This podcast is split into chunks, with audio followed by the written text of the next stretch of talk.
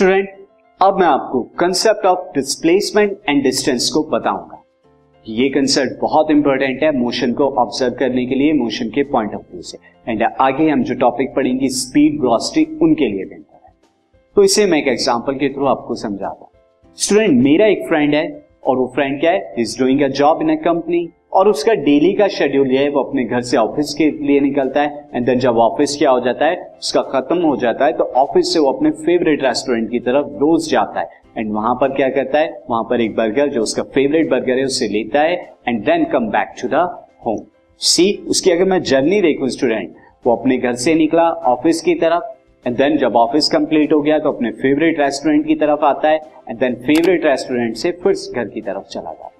तो ये वो क्या कह रहा है? इस तरह से जो है, उसने मोशन किया कंप्लीट अपना। इस तरह से उसकी टोटल जर्नी अब यहाँ पे डिस्टेंस एंड डिस्प्लेसमेंट का कंसेप्ट आता है। वो कंसेप्ट किस तरह से आएगा, मैं आपको बताता हूँ।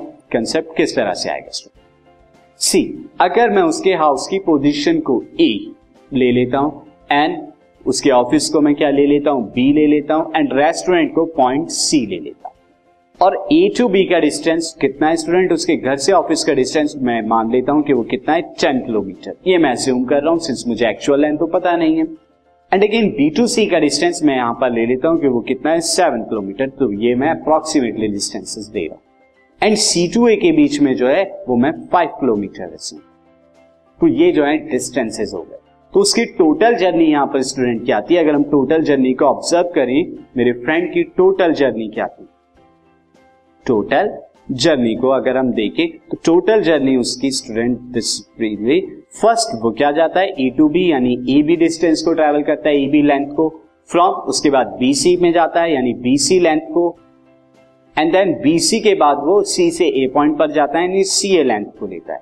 तो टोटल जर्नी अगर हम देखें टोटल जर्नी कितनी हो गई? Ten plus seven plus five that is equal to twenty two kilometre ये उसका टोटल जर्नी है, जो वो रोज ट्रेवल करता है। तो टोटल जर्नी जो टोटल लेंथ हमने यहाँ पे लिए ए बी बी सी सी ए तो नथिंग बट जो हम टोटल जर्नी लिए नथिंग बट अ डिस्टेंस ये total journey nothing but a distance ये हमारा डिस्टेंस होता है। टोटल जर्नी कोई भी ऑब्जेक्ट जो टोटल जर्नी अपने रास्ते में तय करती है, अपने रास्ते में ट्रेवल करती है it is called distance distances यहाँ पर हम डायरेक्शन को नहीं देखते वो किस डायरेक्शन में जा रही है, बल्कि जो भी उसने पाथ को फॉलो किया है, उस पाथ की कंप्लीट लेंथ जो होती है, वो डिस्टेंस कहलाई जाती है।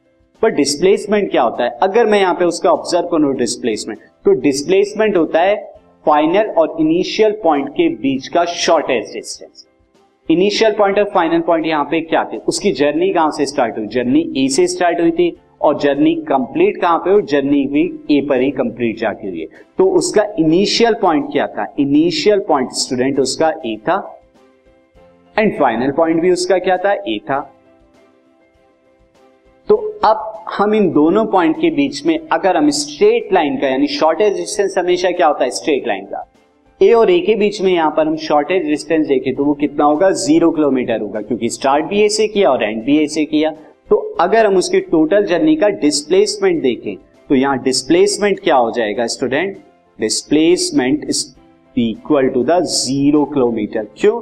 क्योंकि उसका फाइनल पॉइंट और इनिशियल पॉइंट ज़ीरो था।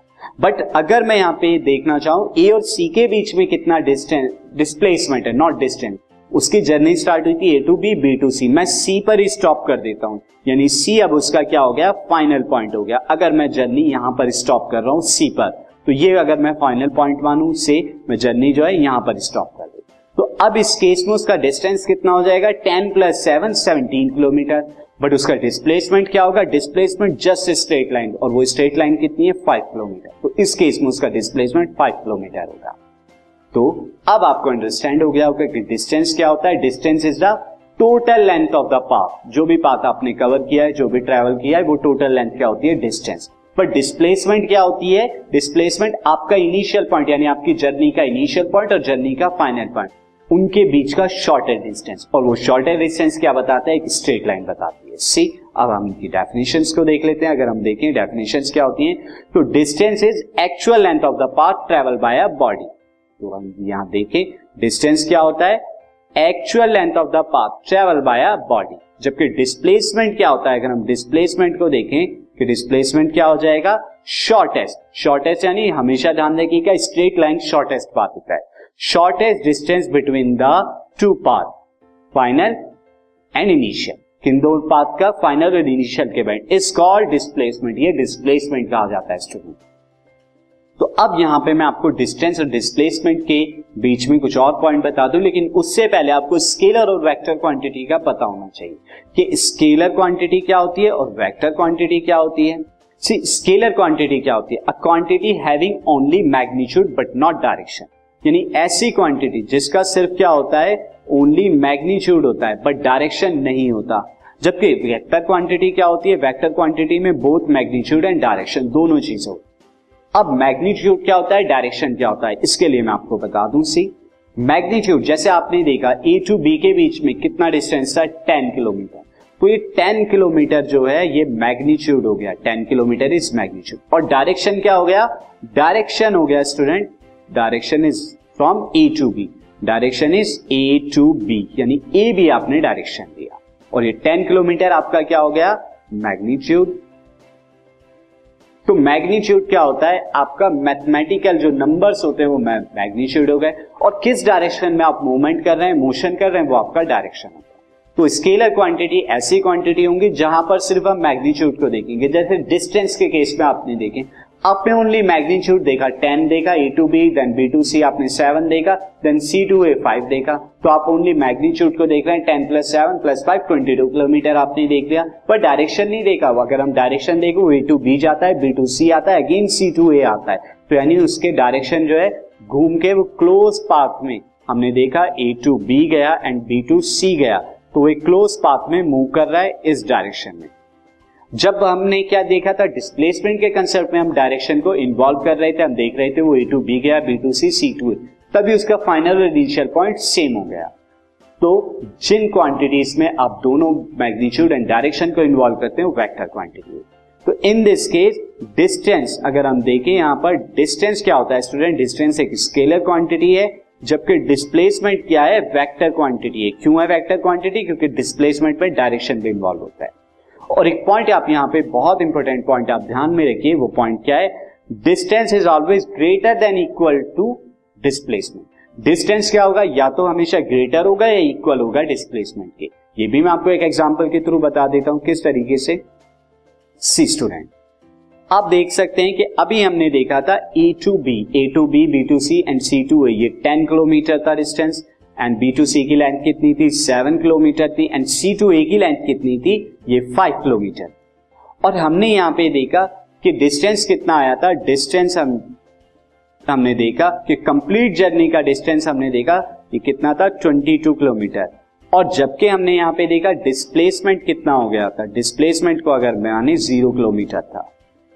But in case of only A to B सिर्फ़ ए से और बी के बीच में अगर देखूँ only A B A B के बीच में डिस्टेंस कितना है? अगर हम देखें distance is equal to distance is equal to ten kilometre अगर मैं सिर्फ़ ए टू बी जा रहा हूँ।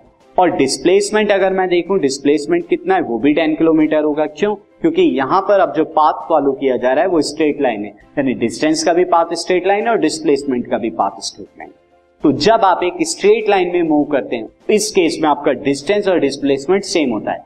अदरवाइज़ एनी अदर पाथ अगर आप स्ट्रेट लाइन को छोड़ के किसी भी पाथ में मूव करें, हमेशा आपका क्या होगा? डिस्टेंस क्या होगा? ग्रेटर होगा डिस्प्लेसमेंट तो ये पॉइंट बहुत इंपॉर्टेंट पॉइंट है स्टूडेंट ये आप हमेशा ध्यान में रखेंगे कि distance is always greater than equal to displacement बस इक्वल कब होगा? जब आप स्ट्रेट लाइन में मूव कर रहे हैं। तो अब इन पर बेस कुछ हम एग्ज़ाम्पल करेंगे। सीधे examples this podcast is brought you by Hubhopper Shiksha Abhiyan अगर आपको ये पॉडकास्ट पसंद आया तो प्लीज़ लाइक शेयर और सब्सक्राइब करें और वीडियो क्लासेस के लिए शिक्षा अभियान के यूट्यूब चैनल पर जाएँ।